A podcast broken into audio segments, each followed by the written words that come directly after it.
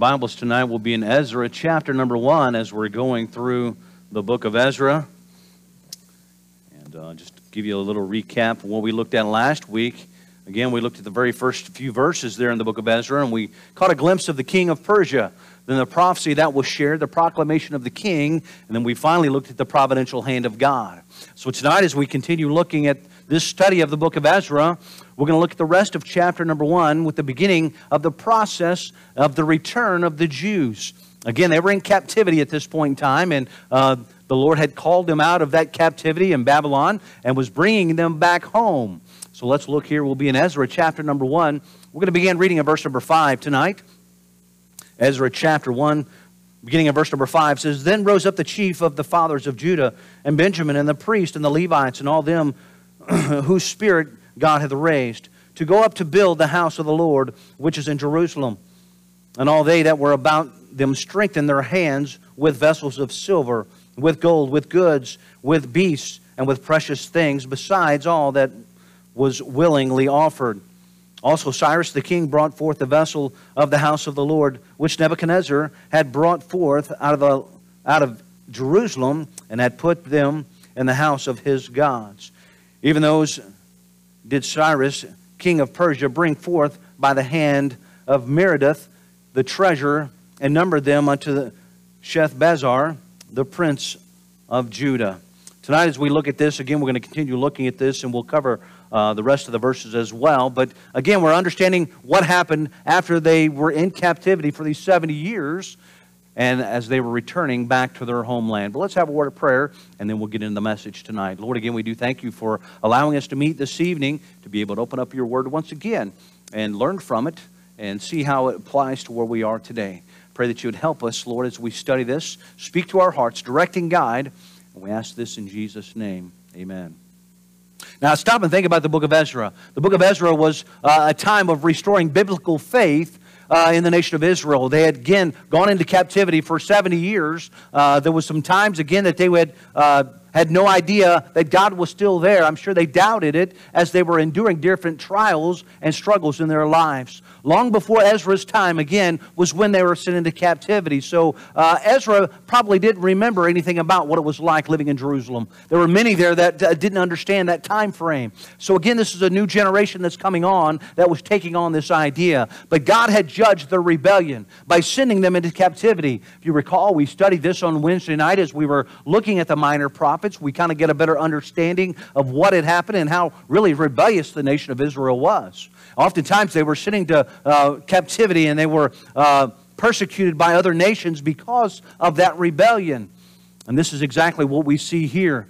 Again, um, God had sent many different uh, prophets to warn the nation of Israel, to warn them that God was going to judge them if they didn't turn from their ways. But yet, they didn't listen. And 70 years had passed at this time. They, uh, had set up, uh, again, gone back and, and, and been this situation. We go back and look in Daniel, as we've often probably remember at the beginning of the book of Daniel, how he was taken and brought into captivity. That was the be- very beginning of this. And now we come to the beginning of their return as they are coming back. We see, first of all, uh, in this process of going back, the call of God. So that's the first thing I want you to see is the call of God. Many of the families had decided to go back to Jerusalem. Now, uh, stop and think about this for a moment. The king had said, okay, you can go back home. But not everybody said, woo, we're going to go. There were some that stayed back. Now, we don't understand, we don't really know why they stayed. Maybe they weren't financially able to make that big trek. Uh, maybe they physically couldn't go. Uh, we don't really know all there is to know about who went, why they, I mean, we know who went. We get a list of that we'll cover next week. But uh, we don't know why some of them stayed back. But there were some that were remaining there in Jerusalem, uh, excuse me, in Babylon instead of going back to Jerusalem where they were originally from. Again, most of these that were in this time frame were born there in captivity. Babylon was home. Uh, you know, as I was studying this, I started thinking about the nation of Israel as they were in Egypt. You know, when God called them out of there, they were uh, many of them were had been there for many, many years. That that was home to them. They, they didn't know anything other than being in Egypt, just like the nation of Israel here didn't know anything different than being in Babylon. They didn't remember Jerusalem. They wasn't born in Jerusalem. They were born here. This was their livelihood. This is the places that they knew, they understood. This is the house that they lived in. This was the streets that they grew up on. And all their possessions, all that they owned was all here. So again, it's, it's different to, to be able to pack things up and move to another location. There was a sense of comfort. There was a sense of security here because they knew what to expect. They knew what was there. They knew how to handle everything that was going on, even though they were in captivity. For many of them that grew up, uh, many people that grow up in the same town, uh, it's very difficult for some of them to leave because they're accustomed to where they're at.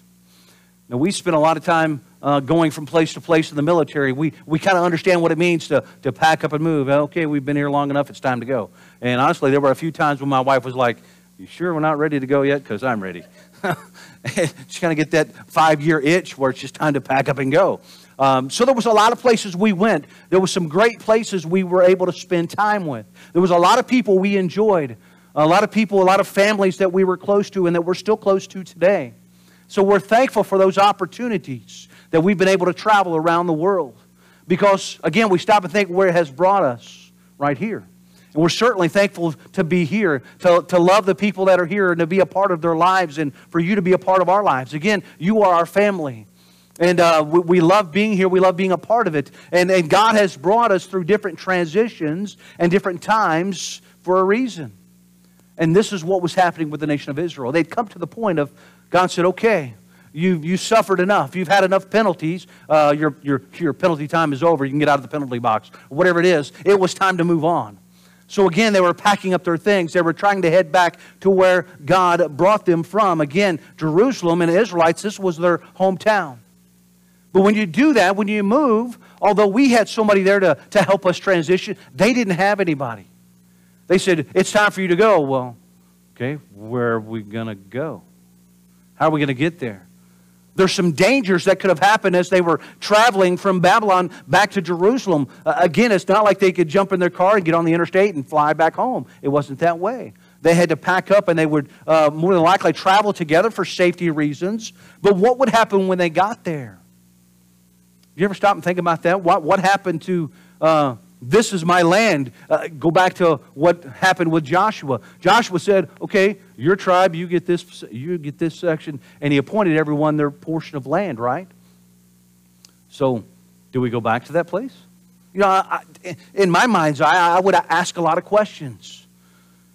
And we'll, as we look at the names next week, and the reason that there's names in uh, the, the second chapter of the book of Ezra was so they could get accountability of what they possessed. Yeah, you can go back to your family's land if you can prove that you're part of that family. Hmm.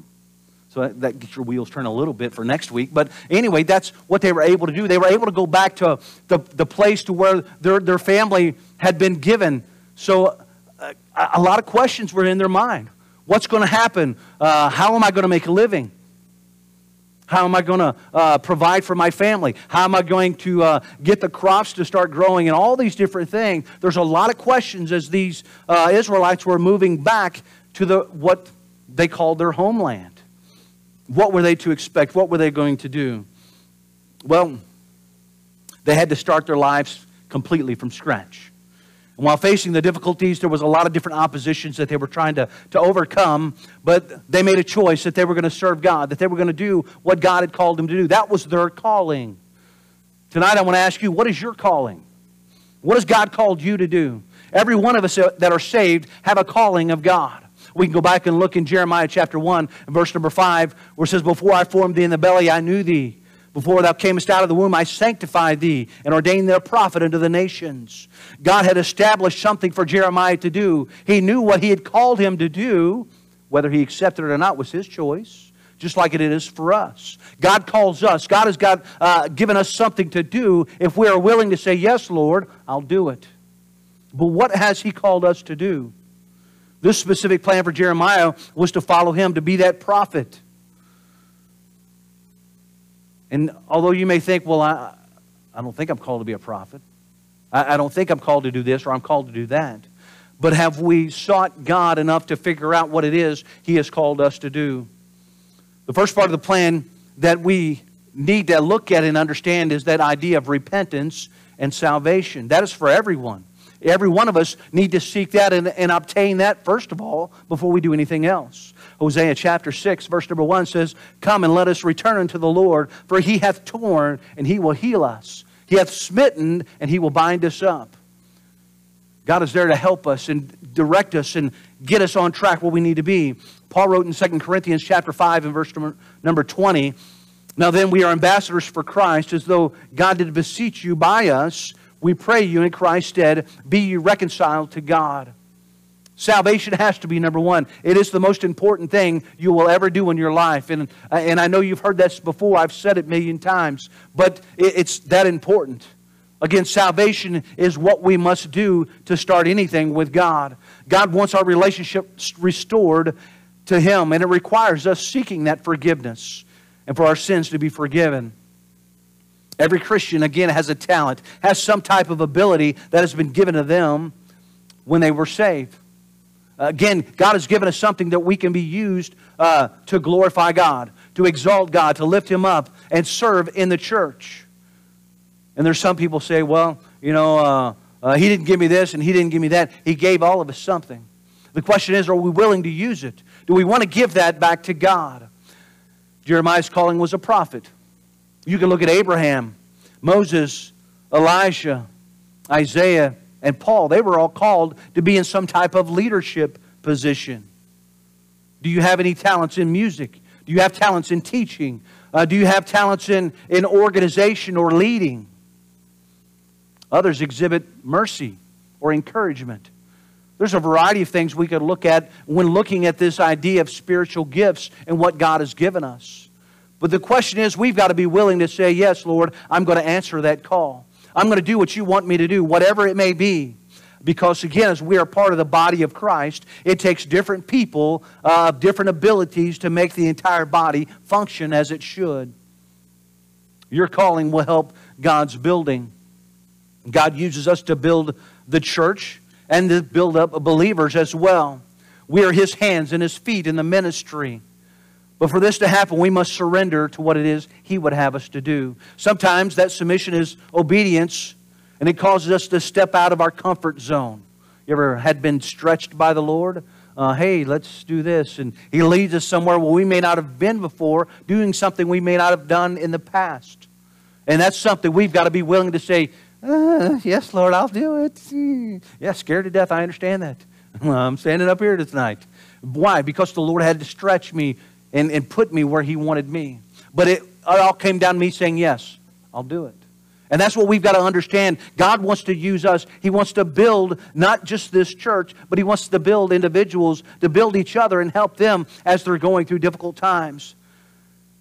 This can only be done when we know that God is the only one that can get the glory for what we do. You know, when He stretches you, when He puts you in a place where you may not be comfortable doing something, you know it's not going to be something you say, well, look how great I am. I can jump over here. I can do this. Never done it before, but look how wonderful I am.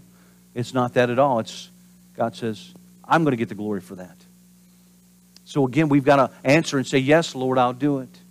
We can give and receive encouragement from one another, allowing the walls of this church to be brought down to the ground that we would surrender to Him fully and completely. Whatever it is your will is for my life. You know, too many times I think we get in churches where people say, Well, I can't do that. Well, I can't do that. And it gets to be the automatic answer for many people I can't do that. Or, well, somebody else always does that. You know, we all get our routine. Well, I always do this, and I always do this, and I always. We're part of a, a body. We're all in, in, to work in unity, the Bible says. So uh, we need to work together. Bring new ideas, bring new thoughts. Uh, again, although somebody may have been working in this ministry for, for their entire lifetime, it's not saying that they do everything right and perfect in the only way. It, again, it's one of those scary things that you find in church called change. There's nothing wrong with change as long as we're not changing this. So, uh, uh, and with that, you saw the ribbons on the wall and thinking, oh, what is that? You know, it used to be we had to have a card table. We had to have a Christmas card table. So this way everybody could bring their Christmas cards. And there was some issues with that. And so now we've got something different.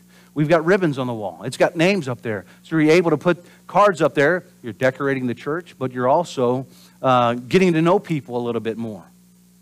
So don't be scared of change. Just surrender and say, Yes, Lord, whatever your will is, I'm going to do. Even the little things, such as a ribbon on the wall. If God is calling us and wanting us to build this church and be a part of it, then we've got to know what our role is and be willing to do whatever He asks us to do. The second part of this process we see tonight in Ezra chapter 1 is the collection of goods. We go from the calling of God to the collection of goods. God not only stirred the hearts of Cyrus to grant freedom to the captives, but he also stirred the hearts of the Jews to get them to want to go back to their homeland. Philippians chapter 2 and verse 13 says, For it is God which worketh to do both to will and to do his good pleasure. This was a major step since most of them, again, had never been to this homeland, never been a part of Jerusalem or know anything about it. This would be a major ordeal because for the first time they had to collect all their possessions and carry them, as verse number 6 says. Look there with me again. And all they that were about them strengthened their hands with vessels of silver, with gold, with goods, with beasts, with precious things, besides all that was willingly offered. Think for a moment, living in one place for 70 years. How much stuff would you collect? uh, I just think of the, the short time we were in, in certain spots, and um, every time we moved, it was a time to clean everything out. So we, we had a, a, a, continual purging, if you would, of, of, of the junk you would collect, it seems. But can you imagine for 70 years being in one location and collecting stuff? And again, it wasn't just one family, this was a generational thing. You had mom, dad, grandma, grandpa, grandpa, and grandma and grandma, and, and on down the line. They lived longer then than they do today. So you can imagine how many generations were all together and the stuff they had to collect. Now, uh, again, go back and understand that they didn't take anything into captivity, they had nothing with them. So they had to collect it while they were there. So uh, you're here in a different land. You're there for 70 years. Uh, again, it's captivity. So maybe the stuff that they collected was not really that important may not have been all that precious or, or good things, but you still collect it. And you get attached to it in some ways, whatever it may be. But they had to take all these things the pots, the pans, the plowing instruments to, to help them, grandma's quilt, the rocking chair, all these other possessions that they had in their, in their lives, and, and take them back to Jerusalem. Of course, there were more things that they had to think about. It was more than just repairing or building homes once they got there. They were also to rebuild the temple. Now, we know and understand that God required certain things to rebuild his temple. It had to be a certain way. The furnishings and all that was to go on uh, had to come with that.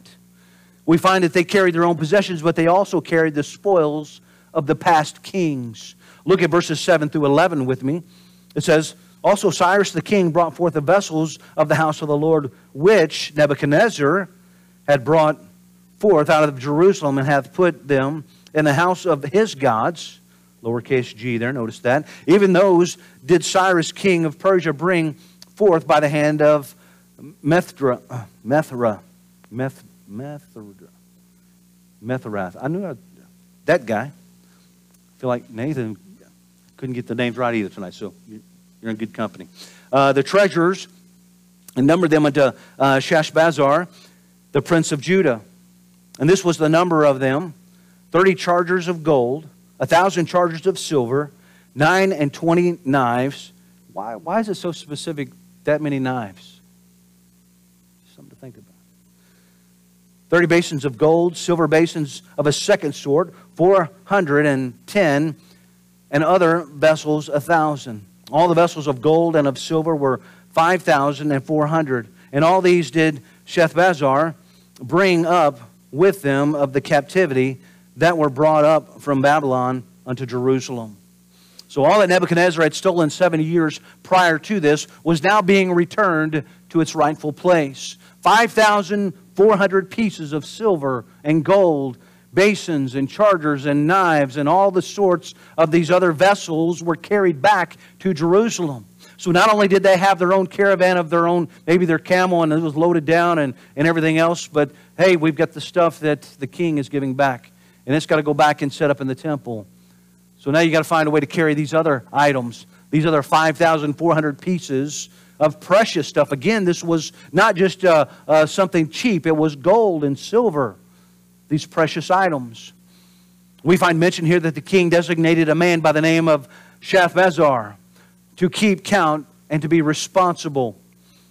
This man is none other, uh, none other than Zerubbabel. If you continue, as we'll look uh, in the coming weeks in the other chapters, this was, uh, again, just a different account written by a different name. Uh, I'd mentioned before that chapter 1 was a little different than some of the other ones because it was even written in a different language. So, this is why you find a different name here versus what the, we find in the rest of the book of Ezra.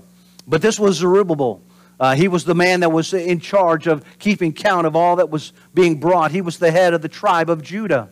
And God blessed the people of Israel through King Cyrus by moving him and returning all the valuable things that Nebuchadnezzar had taken from the temple 70 years prior to this. It seems kind of unlikely. Why in the world would a king give up all these things? Here, this gold, this silver, these precious items, and he says, uh, Hey, not, a, not only am I going to let you go, but here, why don't you take this stuff back with you? That doesn't happen. Why would a king do that? Again, we believe it's because it was directed by God to do this. God blessed the people of Israel through King Cyrus by moving him and uh, getting him to, to return these things back so they could set the temple back up. This seems um, insignificant. What was so important about these treasures, these 5,400 pieces that were mentioned? It, it was nothing really significant about the gold or the silver or the charger, the knives, and these things.